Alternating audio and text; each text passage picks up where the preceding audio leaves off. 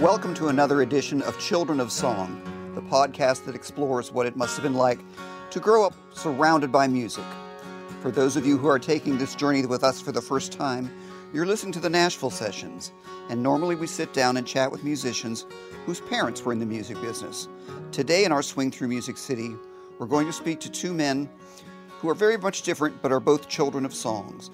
Although they come from widely different backgrounds, they have a similar take on the business. These guys are known for doing things their own way. We'll find out how they caught the music bug, how they made it through the ups and downs of the music business, and what they hope to accomplish in their musical journey. I'm Robert K. Oermann, and I'm joined by my producer, Brad Newman. Hey, Brad. Hey, hey, Robert. Brad's here to help me out and make sure that we all stay on the straight and narrow. As we continue what we're calling our Nashville sessions, we find ourselves on Music Row with two of the most authentic country music artists you'll find Gary Allan and Cody Johnson. Gary's known for hits like Smoke Rings in the Dark, Right Where I Need to Be, Man to Man, Tough Little Boys, songs about rain. It goes on and on, doesn't it? Nothing on but the radio. Watching airplanes, one of my favorites. And it ain't the whiskey. Cody is newer in the business, but he has already sold more than a million bucks worth of music on iTunes. And I don't know anybody else that's done that in any phase of the business. so my hat's off to you, pal. Thank you. Thank you. Gary, you're a California kid. Let's talk about your, your musical roots. How did you first pick up the guitar and begin to, begin your journey? Your, your parents were musical, right? Yeah, yeah, yeah, yeah. My dad, uh, my dad was a guitar player, and my brother was always in bands. And uh, for me, they we always had a PA system in our living room. And my dad had this. Uh, he always said that if we put the guitars in the closets, nobody's going to play them. So they were always out on stands. And uh, every day when I got home from school, uh, as, as in grade school, I would go home and play for a couple hours. And I eventually uh, made this songbook that was, you know, ended up being a couple hundred songs, and then uh, we started playing bars when I was like 15. Did they like shape your repertoire at all? Say, play this guy, play that guy. You know, they did, but not by play this. It was uh, taking me to shows. So I went and saw Waylon Jennings and and and uh, the Highwaymen and and uh, Ernest Tubb. I think was my first concert. Wow. Um, but it was. I think that's that's that's how I got hooked. I think when I was a kid, I listened to mostly like punk rock and stuff like that, and and I distinctly remember going to the Highwaymen show and uh, and I just remember being blown away because it wasn't about music; it was about words. You know, it wasn't the intensity of something thumping at you, mm-hmm. but Kris Kristofferson and, and uh, Johnny Cash just absolutely slayed me with with hardcore songs, and uh, that's that's when I knew I wanted to do this. And you kind of you kind of are in that tradition yourself. I mean, you're kind of a Waylon kind of guy. Yeah, yeah, yeah. In fact, uh, my very first uh, my very that's what I was just playing. My very first song was a, a Waylon Jennings cover called "Her Man." I'll give you a piece of it. It was 1996.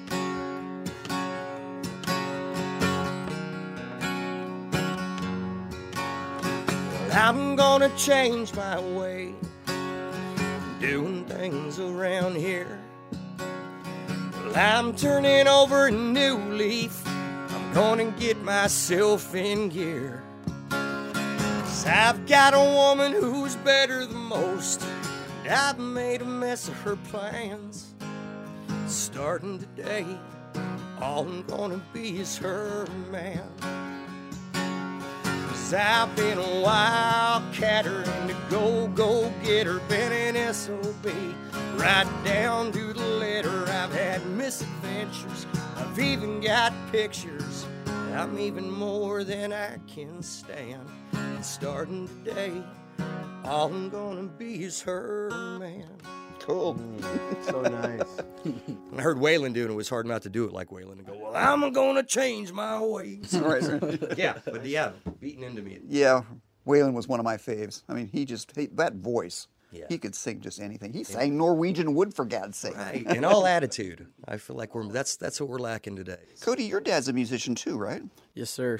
Tell me about him. What, was he an influence on you in picking up the guitar?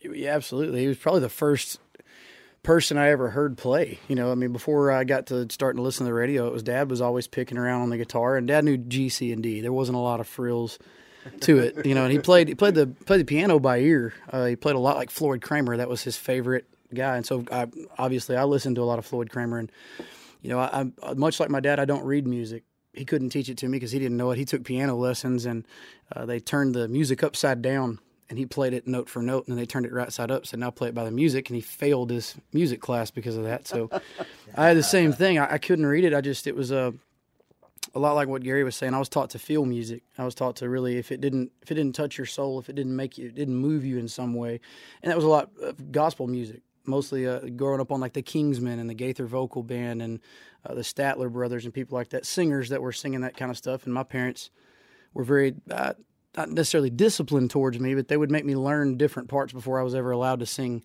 the lead. Because if you ever gave me a chance to sing the lead, it was kind of like Gary. I'd go to the garage and crank up the distortion on the amp, and I wanted to play rock and roll like I think a lot of kids do.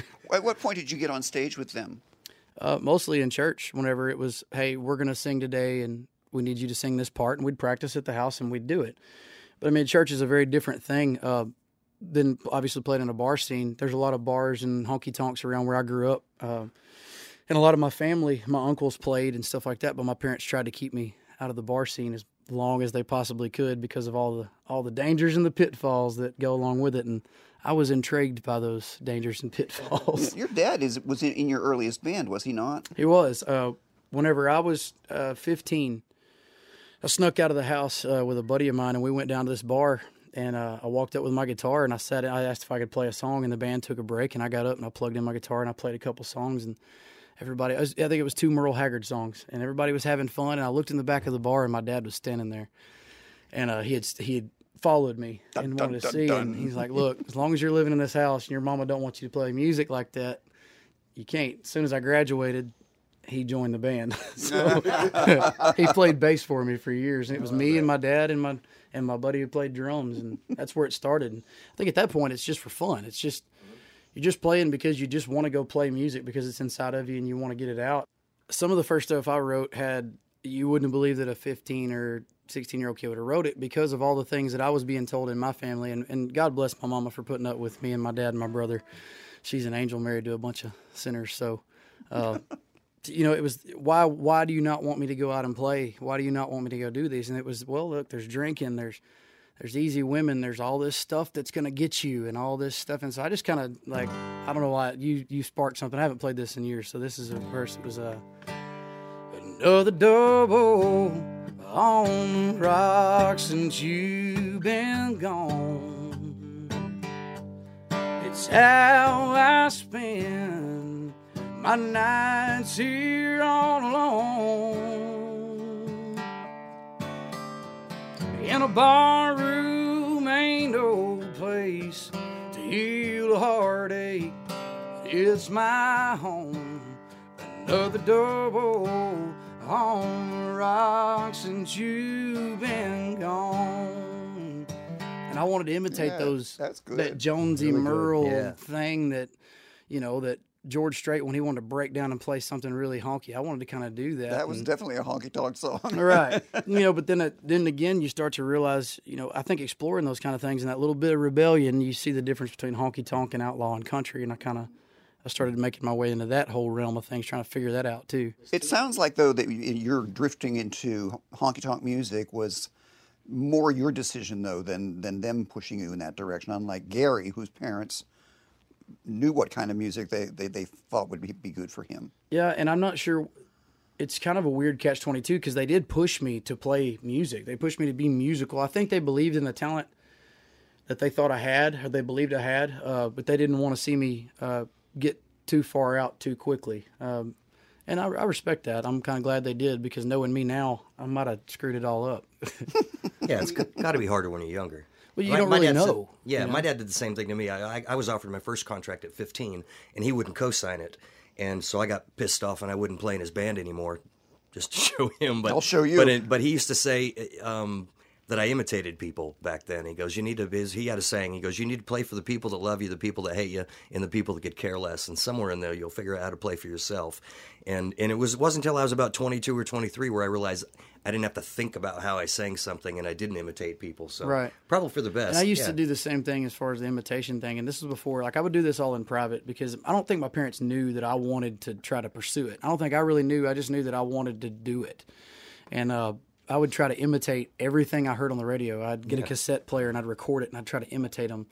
And then eventually, like you say, you just start singing and you're going, well, I'm singing the same old song. I've tried to sing like Haggard or George Jones a million times, and now I'm just singing it mm-hmm. like me. And mm-hmm. I think that's when my mom started to get the blues about it because she knew you were going. yeah, I mean, I played every day till my fingers bled to try to write songs. And like you said, a lot of similarities here is I wrote, I just wrote. I wrote about anything and everything I could go through, and or anything a 15 year old kid could go through. And I obviously wasn't 15 watching the Highwaymen or getting a record deal, uh, but I tried to pursue it. I tried to make sure that it was involved in my life. And In retrospect, do you think your dad was right, Gary? Oh yeah, Yeah, because I did. 'cause I you- imitated George Jones and everybody. And No, I and- mean about turn, not signing the record deal. Yeah, bec- and, and well, that's why because I think I, I, I would have been shaped by the industry um, instead of figure instead of finding myself on my own in a bar. You were 13 years old, and you were going around in your dad with these honky tonks. They wouldn't even let you in the bar. Right. Well, back in that day, uh, there was a law in California to where you had to be six inches off the ground to be considered part of the entertainment. So as long as I was inside on the stage, I was cool. But on the breaks, I had to go sit outside, and somebody would have to go outside and stand with me at the bar. Yeah. And then what happens at 15?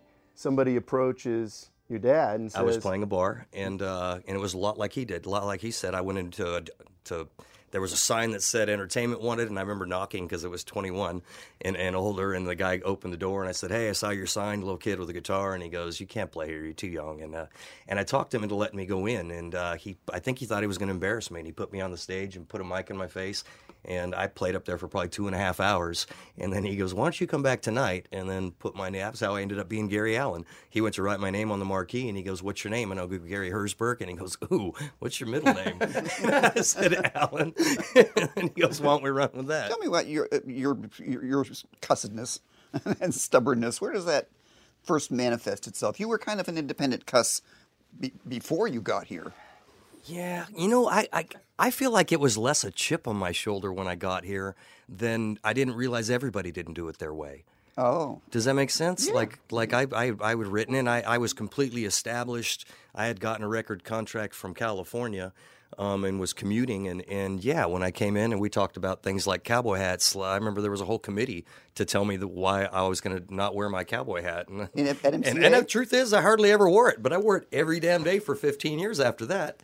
Um, Just because they just because they said to take it off. It was and and and so I don't know where that comes from. I, I don't know. Evidently, I was an ass, or there was a little, um, you know, you're just a don't you're- tell me what to do person. Yeah, You're a, But uh, but I didn't. I felt like when I got here, though, I felt like I didn't realize everybody wasn't just doing exactly what they loved. when you were following your heroes too. exactly. I mean, Waylon. and I had a vision. I knew what I wanted to sound like. I knew what I wanted to be. And that's part of originality, isn't it? I mean, it's this idea that it, you have to fiercely protect what your idea is so you can be creative and believe in it. I guess that that's part of that stubbornness. Can I ask a question? Is that is that out of the No, realm go of for it. here?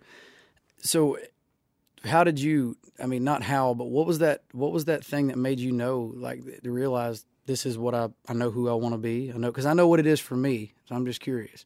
I, I, think it was exactly what my dad said. Playing for people that love you and people that hate you and people that could care less. That that that really rings true with me because when you play bars where nobody's listening and you've played that I was a house band in there for years, four nights a week. And when you're in there all by yourself, you do, you play for yourself. And and you really kind of learn what makes your heart sing and, and what cuts you.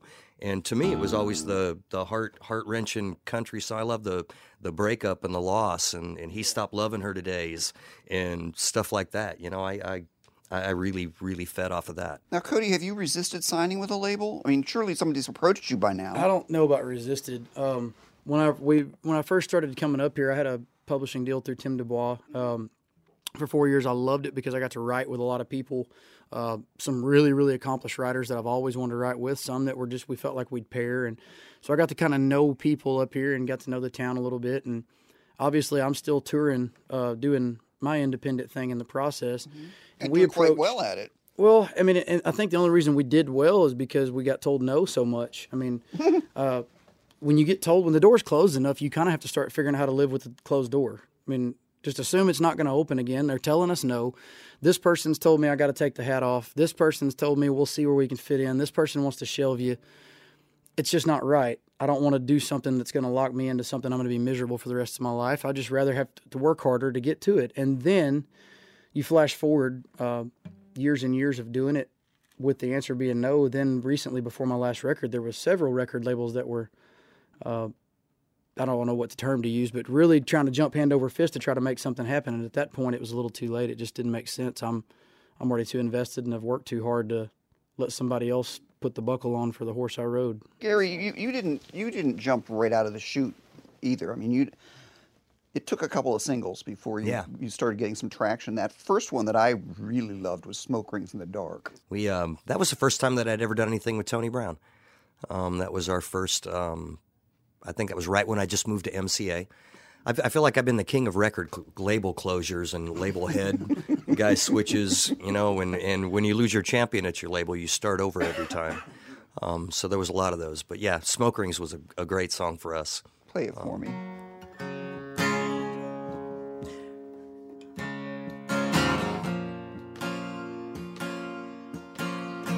But I won't make you tell me what I've come to understand. You're a certain kind of woman, and I'm a different kind of man.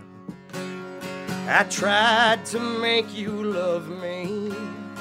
You tried to find a spark of a flame that burned, but somehow turned to smoke rings in the dark.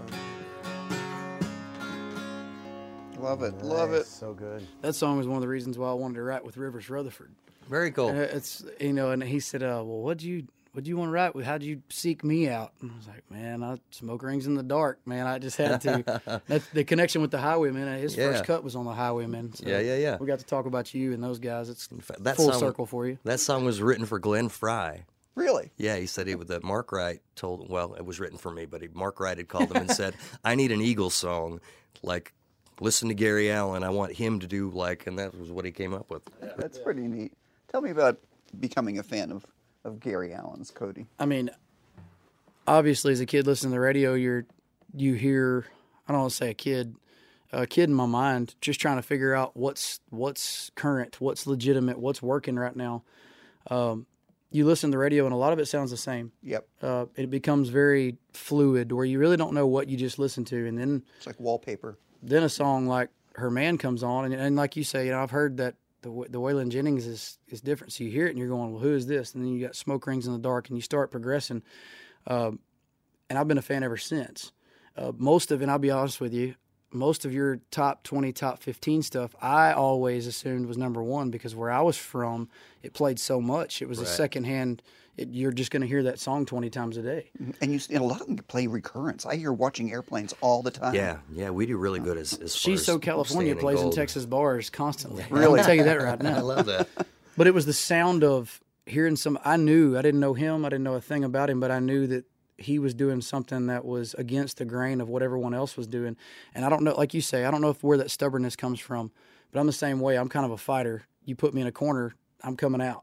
Tell us a little bit about where you, you live and, and, and what goes on there because our audience may not know. Well, I grew up on uh, Lake Livingston in Sebastopol, Texas, which is about 30 minutes from Huntsville, but pretty much anywhere in a 30, 40 mile range of Huntsville, Texas, there's a lot of state prison workers because there's seven prisons within the Huntsville city limits, and it's not just one big prison.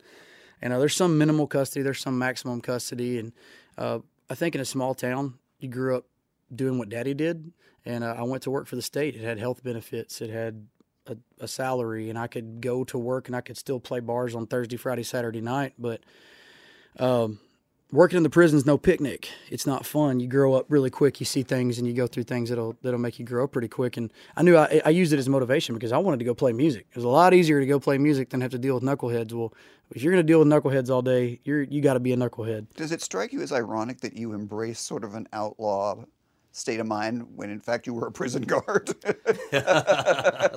No, not at all. Um, I think it takes one to know one. And uh, whenever you work there and you've been around it for your entire life, and that was a really weird, tough six or five, five and a half years that I worked there, and there was a lot of things I had to learn and go through that would wake a young kid up. You know, Did your experiences in prison ever ever result in a prison song? I did. There was a song I wrote. Uh, it's actually a, a true story, and I changed it just a few things of a guy that worked for me for uh, several years there at the prison, and it was. Uh, he, I'm wondering if I'm ever going to meet him again, and he's going to be like, "So that stuff I told you, you put it into a story." but here, I'll play something.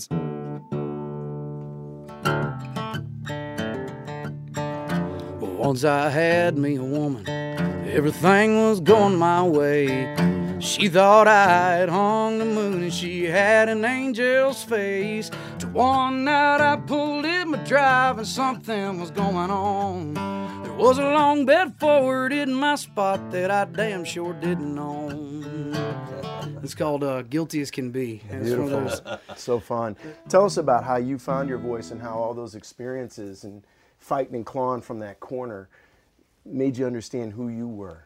Well, I think that, like Gary said, when you're playing in a bar and you're doing an Eagles cover and you're doing a Skynyrd cover and you're covering George Jones and George Strait and Garth Brooks, just to keep your vast audience in a bar room somewhere happy, you kind of do figure out where you fit in. All of a sudden, you're listening to more of a specific vein of music, and your, you know, your your artistry and your originals are kind of fitting in between a George Strait and a Garth Brooks song. So obviously, that's gonna that's gonna, you know, shape you a little bit. But I think for me was getting paid very little and working very hard and not ever having ends meet and not being able to pay my bills and not really having not knowing where this is going to go just knowing that i feel like god put me on earth to play the music that's in my heart. And it, it just at that point you owe it to yourself and all those people where they like you or they hate you or whatever to be yourself. I started realizing that authenticity and being myself was more valuable than being like something that's already been. And if it worked it was going to work and it was I was going to be me and if it didn't I was just going to have to say it's been a hell of a ride and it was fun go back to work at the prison. Yeah, I always figured if if you changed for them and then it didn't work, you'd be thinking, "Hell, I didn't like that either." yeah, yeah. Let me go So back. would, which would have really bothered me. in and the then if long you went back it would have bothered them, you know. It's yeah, like- yeah, yeah. So it ha- I, what I had to, what I did had to not work first. That uh, story of you coming to Nashville is a great one, I think. The the getting funded by putting a cassette tape in. Uh, I did. You know, when people ask you how you got your record contract, I always say, man, it like disappeared behind me. There's no way anybody could do that. so I, I owned a construction company, and I thought I had a record deal with RCA Records. My buddy Byron Hill had gotten an A&R job over there. And then, uh, so I sold my construction company. Byron got fired. My brother told me that I could sell cars with him until I figured out what I wanted to do. He was running a, a Chrysler, or uh Dodge Dodge lot. Sold this lady a truck. It was that first year of that brand new truck uh, body style. She left. She came back two weeks later to get her truck washed. And one of the salesmen was listening to a songwriting demo that I had done, and it was for a song called uh, "If I Was a Drinking Man" by Neal McCoy.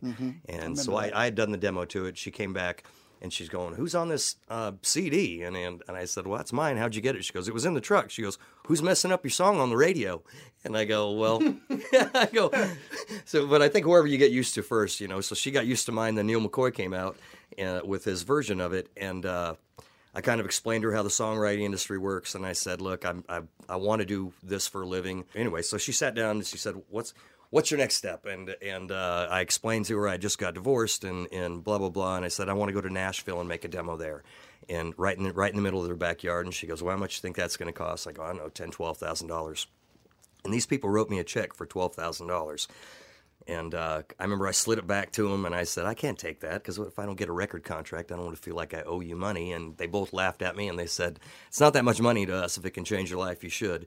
And uh, so I took that, came to town. Six months later, I had a record contract. We were in a bidding war and uh, gave them back their 12 grand. I gave them a percentage of the first record. Um, and turned out they had a gold mine in Alaska. So literally just digging money out of You the literally, ground. you literally struck it. You struck it rich. You hit the gold mine, man. It's the right. gold mine. do, you, do you give uh, young artists like Cody advice? I mean, do you tell them here's what the business here's the here are some things in the business that I went through that maybe you don't want to. Sounds like he's already on the right path because I think the the worst thing that you can do is, and the thing that I see happen in this town time and time again is you see somebody before they have a record contract, you love them, and by the time they're spit out the machine, they're not what they were before. They're what somebody else's vision, and they're not themselves. And so it's it.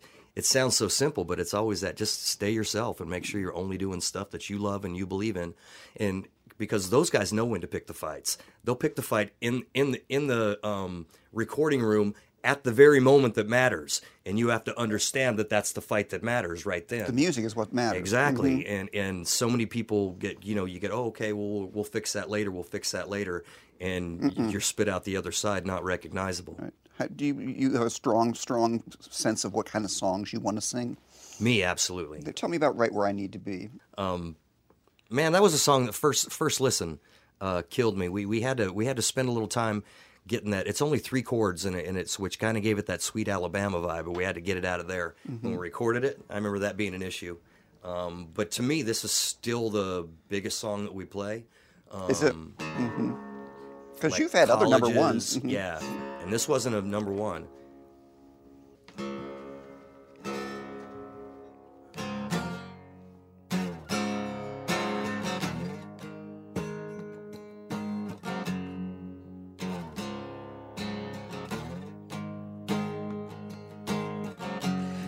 There's a plane flying out here tonight. Destination New Orleans. Boss man says my big promotion's on the line.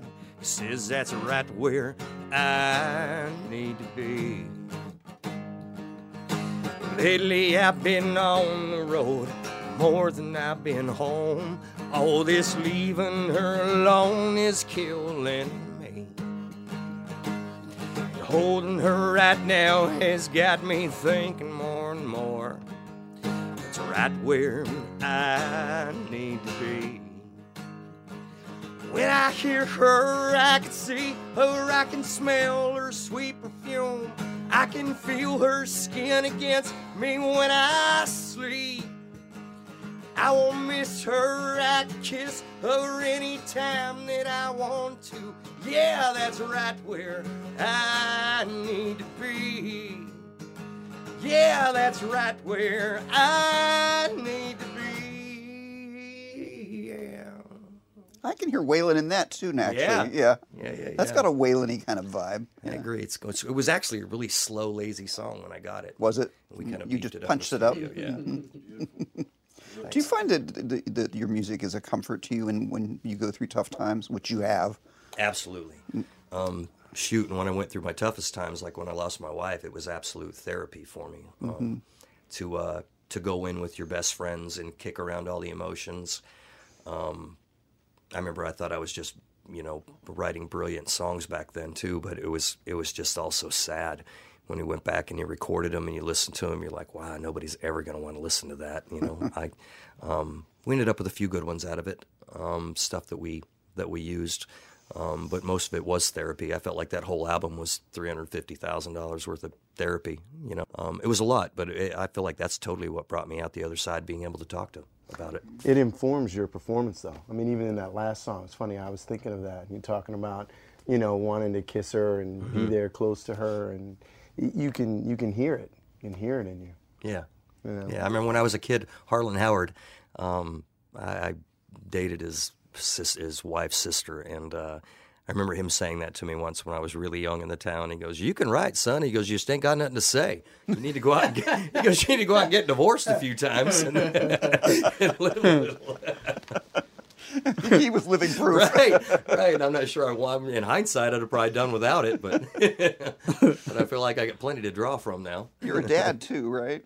Yeah, Yeah. yeah, absolutely. And is that you have to you have to be strong Absolutely. for your kid. Yeah, so holding it together for everybody. You kind of have to. Mm-hmm. And you're a dad too, Cody, right? Got a two year old two year old little girl, and my wife's at home actually right now, One on deck. like any minute. So Really? That's we shall see how Are this you still living in out. Texas? Mm-hmm. I still live in Texas. You wrote a song about your little girl, right? I did. It you- was uh, I'd love to hear a piece of that. we were in a we were in a where, Mis, uh, Missouri, St. Louis, Missouri. It was snowing, and uh, you know you were talking about therapy. This was one of the few songs, and I've had a chance to go in like in a room with uh, uh, Jeffrey Steele, for instance, and go, look, I don't know what we've got today, but this is what's going on in my family with my brother and blah blah blah. I really need to get this off my chest and write from emotion, and it's really cool to do that. But when it comes to your kids, man, I just didn't want to write. I mean, it's hard not to. Trent Willmon and Kevin Fowler wrote "Daddies and Daughters," which is amazing. You know, you've got tough little boys. You got. I mean, everybody's got this parent song. So I wanted to write a love song because I feel like when I had my little girl, I fell in love. Just like when I met my wife, just different. I just fell in love and was completely infatuated with this little perfect little girl, you know? So this was my attempt at a love song for her. So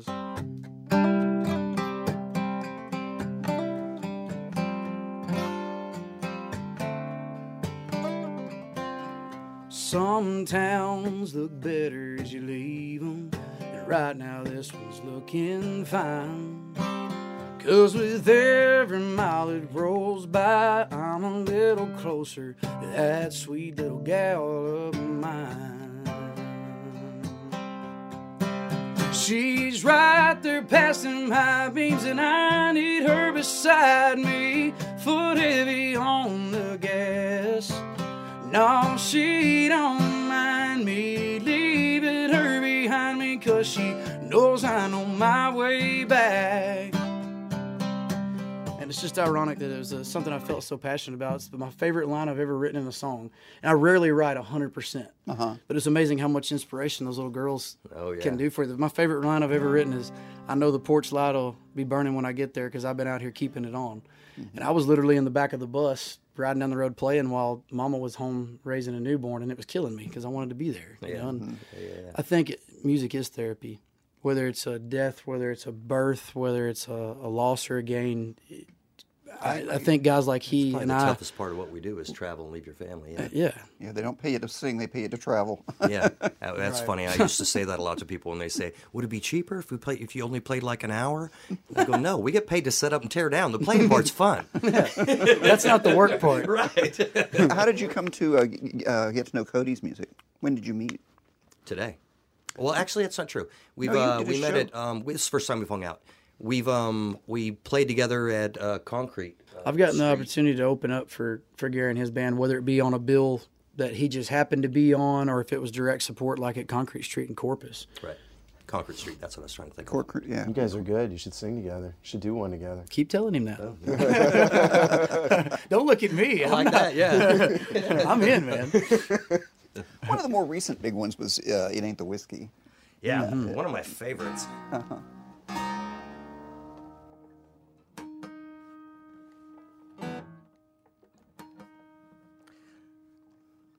love a good drinking song.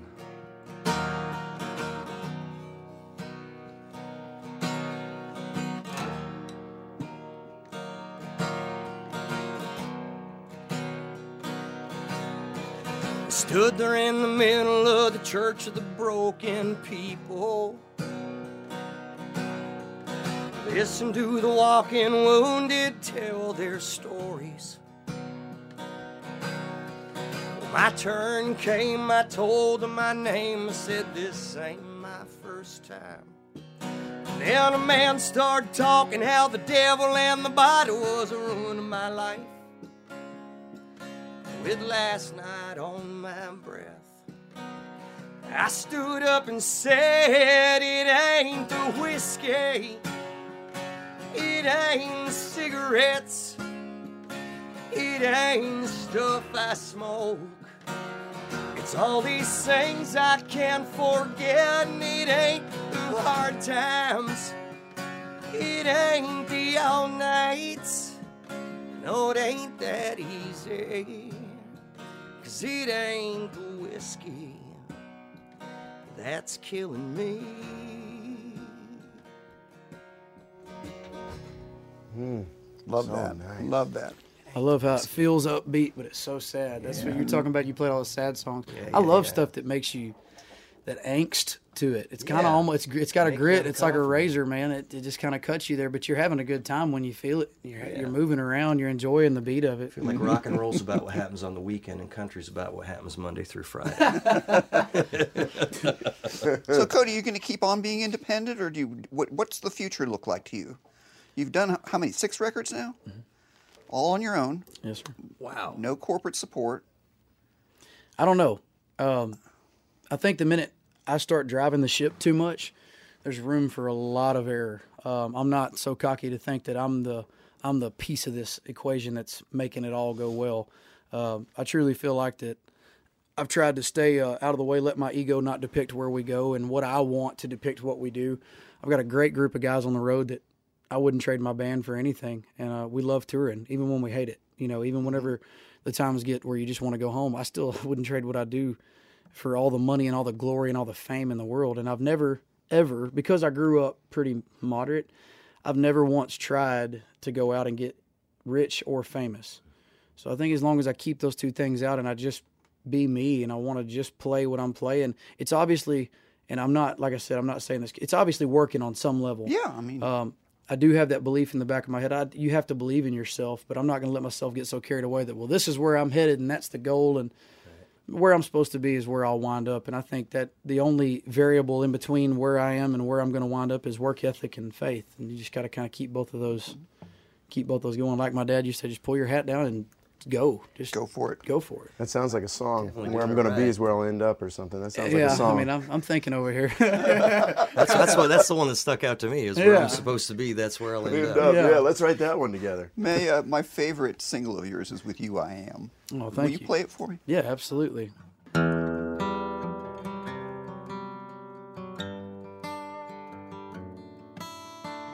I've never been a cool hand Luke, the quarterback of the winning team. Oh, the guy with the right kind of punchlines everybody wants to be. I never was that lucky old cuss with a straight flush in his hand. Oh, but with you, I am. I ain't no Patrick Swayze.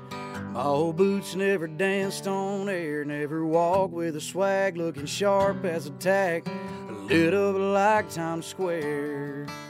Who's that guy with a big old smile as wide as a Rio Grande?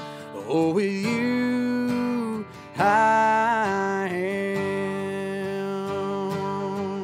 Strong as an oak, soft like leather, high as a pine and light as a feather. The same old boy, but a whole lot better whenever you're holding my hand. Well, I used to poke fun at them pawn strong lovers. Never thought I'd be that man. Oh, but with you,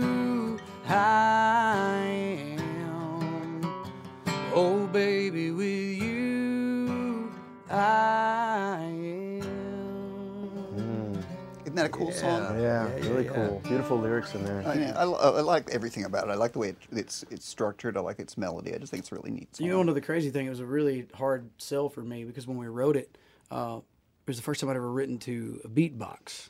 And Trent That's Willmon, weird, who the countryest That is songbook weird out there, suggested that we do it because I was playing the this Yeah. whole thing, and they pulled it out, and I was immediately turned off because uh, my what I wanted to do was that's that's hip hop country. I'm not doing it. And David Lee, for those of you who don't know him, he said, "Son, you can sing the damn ABCs and it'd be country. Just, Right. Let's just write the song today, shall we?" And I, I said, "Yes, sir." and, and, and, true. then lo and behold, it was my first single off my new record. it is. Yeah. That's what I mean by not letting me get in the way too much. Yeah, yeah, yeah. That's so Gary, true, you're, though. you're, you're, we're overdue, buddy. Amen. Are you working on something? I have. I've turned it all in, so Oh, have we're just Good. waiting for them to spin it all out to you. Yeah. Who, who produced? Um, I did. Did you? Yeah, I did all of it this time. Awesome. Good. hmm I did the last one too, with every storm on it. That's right. I, I love hearing his stories. You know, I, especially talking about where, where you end up, and and uh, I, I feel like I've struggled with that lately. Just asking myself why I'm where I'm at, because everybody wants to be playing giant coliseums in in, in arenas. But it, when I when I think about all the stuff that I love, it was always the album cuts. And I never ever went to I an arena to see way. anybody that I liked. It was always some tiny little, Little bar, so it hole. shouldn't shock me. I'm where I'm at, um, if that makes sense. Well, you don't probably you come from the Dwight Yoakam school a little bit. Totally. You know, and that's his whole thing. You know, the the Palomino and Yeah. those, those great venues. Yeah, yeah, yeah. Where you, there, there's nothing like it. Amen. Well, I feel like that's one of the reasons why Willie Nelson is still playing because he has some of that in him. Yeah. You know, I've always said you take two guys, George Strait and Willie Nelson, they're completely different, but they're the same in the fact of, man, I'd love to be doing a lot of things. I mean, at different ages and different points in your career, I'd love to be doing a lot of things, but I, I have the things I love too. yeah. So I'm kind of, it keeps me content where a lot of people wouldn't be, I think, because you kind of get to do, kind of get to do whatever Oh, the hell this you is want. goofing off with my friends. Yeah, this is this is my dream. Why don't you try uh, a Mamas Don't Let Your Babies Grow Up to Be Cowboys or a Waylon and Willie thing? You, pro, you I'm sure you both know it. I don't think we're in two. Let me let me. Go, you- you want to go at? to me or you want me to go to you? I don't care. It's whatever you want to do. Where are you at? Uh, it's Waylon, Waylon, Waylon, or Willie.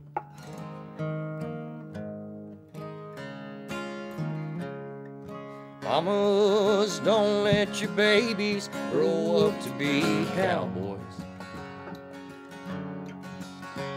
Don't let them pick guitars and drive them old trucks. Make them be doctors and lawyers and such. Mamas, don't let your cowboys grow up to be babies. Cause they'll never stay home they're always alone. Even someone they love. I remember it. Cowboys like smoky old pool rooms and clear mountain mornings. There it is. Modulated. Little warm puppies and children and girls of the night. Men that don't know him won't like him, and men that do sometimes won't know how to take him. Sounds like us. He ain't wrong, he's just different, but his pride won't let him do things that make you think he's right. Mamas, don't let your babies grow up to be cowboys. Don't let them pick guitars and drive them old trucks. Make them be doctors and lawyers and such. Mamas, don't let your babies grow up to be cowboys. Cause they're never alone and they're always at home, something like that. Even with someone they love. Yeah. That song's the epitome of what we do for a living. Oh, thank you so much. The ultimate outlaw anthem. Amen. That and on the road again. Yeah, you ain't kidding. Got them both. Thank you guys both so much. It was so fun. Absolutely. I did have a blast. Good to talk to you guys. Good to see you again. Before we let you go, we want to welcome you to the B side, the producer's notes. Since we sat down with Gary and Cody, there's been a new addition to the Johnson family. Cody and his wife Brandi welcomed their second little girl, Cora Nicole. So, more inspiration for a guy who seems to have plenty of it. And Gary released a new single.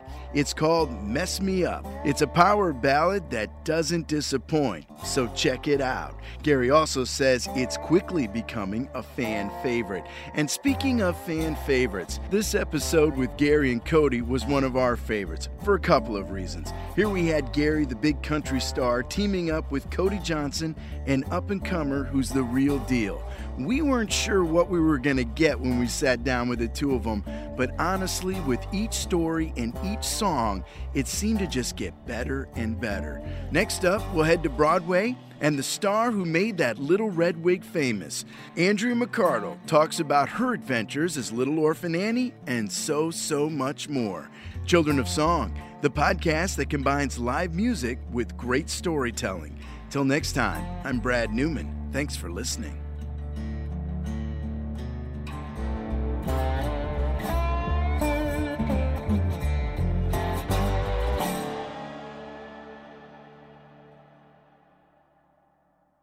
Kudlow on Fox Business is now on the go for podcast fans. Get key interviews with the biggest business newsmakers of the day. The Kudlow podcast will be available on the go after the show every weekday at foxbusinesspodcasts.com or wherever you download your favorite podcasts. Listen to Fox News podcast shows ad-free on Fox News Podcast Plus, on Apple Podcast, Amazon Music with your Prime membership, or follow wherever you get your podcasts.